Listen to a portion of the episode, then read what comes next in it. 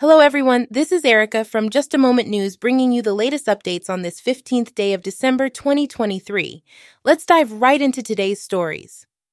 Starting off with sports, India has made a victorious comeback in the third T20I against South Africa, leveling the series with a 106 run win. The match, held at the Wanderers, saw Suryakumar Yadav hitting a spectacular century, while Yashasvi Jaiswal added 60 runs to India's total of 201 for 7. Kuldeep Yadav, celebrating his birthday, made it even more memorable by claiming a personal best of 5 wickets for 17 runs, effectively dismantling South Africa's batting lineup. Despite some notable moments, including Keshav Maharaj's economic bowling and David Miller's 35 runs, South Africa ended with 95 all out, marking their third largest T20 win defeat while batting second. Now let's move to eThekwini Metro, where the Moses Mabhida Stadium is reportedly running at a significant deficit of R228 million for the year ending June 2023. ActionSA Councillor Alan Beasley raised concerns about this financial distress, but Mayor Mxolisi Kaunda disputes the figure. The mayor argues that the stadium's operating and capital budget requirements are fully funded by eThekwini, and its generated revenue contributes to the city's income. The municipality assures that the stadium is fully operational, compliant with legislation, and not on the brink of collapse. Next, we have some eerie predictions for the new year from Nostradamus and Baba Vanga, two famous prophets known for their foreboding predictions about the future.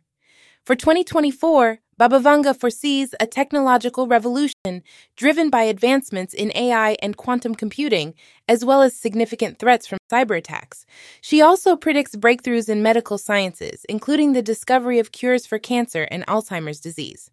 Nostradamus, on the other hand, speculates about changes in the British monarchy and ongoing environmental crises. However, it's worth noting that these predictions are often met with skepticism and are typically viewed with caution. Let's talk about Netflix now. The streaming giant recently released data for the first half of 2023, providing a comprehensive look into user engagement. The data shows diversity in the top titles, with 60% of the top 25 shows featuring people of color in lead roles. It also revealed that about 21% of titles had minimal engagement, with Making the Witcher Blood Origin being the least watched among Netflix originals. It's fascinating to see the sheer volume of content on Netflix and the diverse viewer preferences. In the world of UFC, Leon Edwards will defend his welterweight championship against Colby Covington in the main event of UFC 296 on Saturday. The other title bout features Alexandre Pantoja making the first defense of his flyweight belt against Brandon Royval.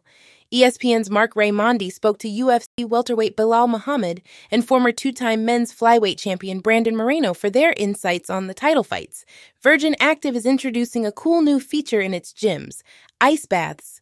Starting with a successful pilot at the Silos Club in Cape Town, these ice baths are planned for expansion, marking Virgin Active's evolution into a social wellness club. CEO Dean Kowarski emphasizes the benefits of ice baths for physical recovery and mental well being aligning with the gym's shift towards overall wellness.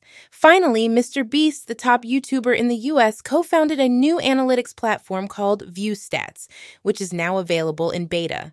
Similar to Social Blade, ViewStats uses the YouTube API to unveil detailed stats about channels that both creators and their fans can see. The platform is set to add more tools in the future, including thumbnail analytics tools. That wraps up our news for today. This has been Erica from Just a Moment News, bringing you the latest updates from around the world. Stay tuned for more and have a great day.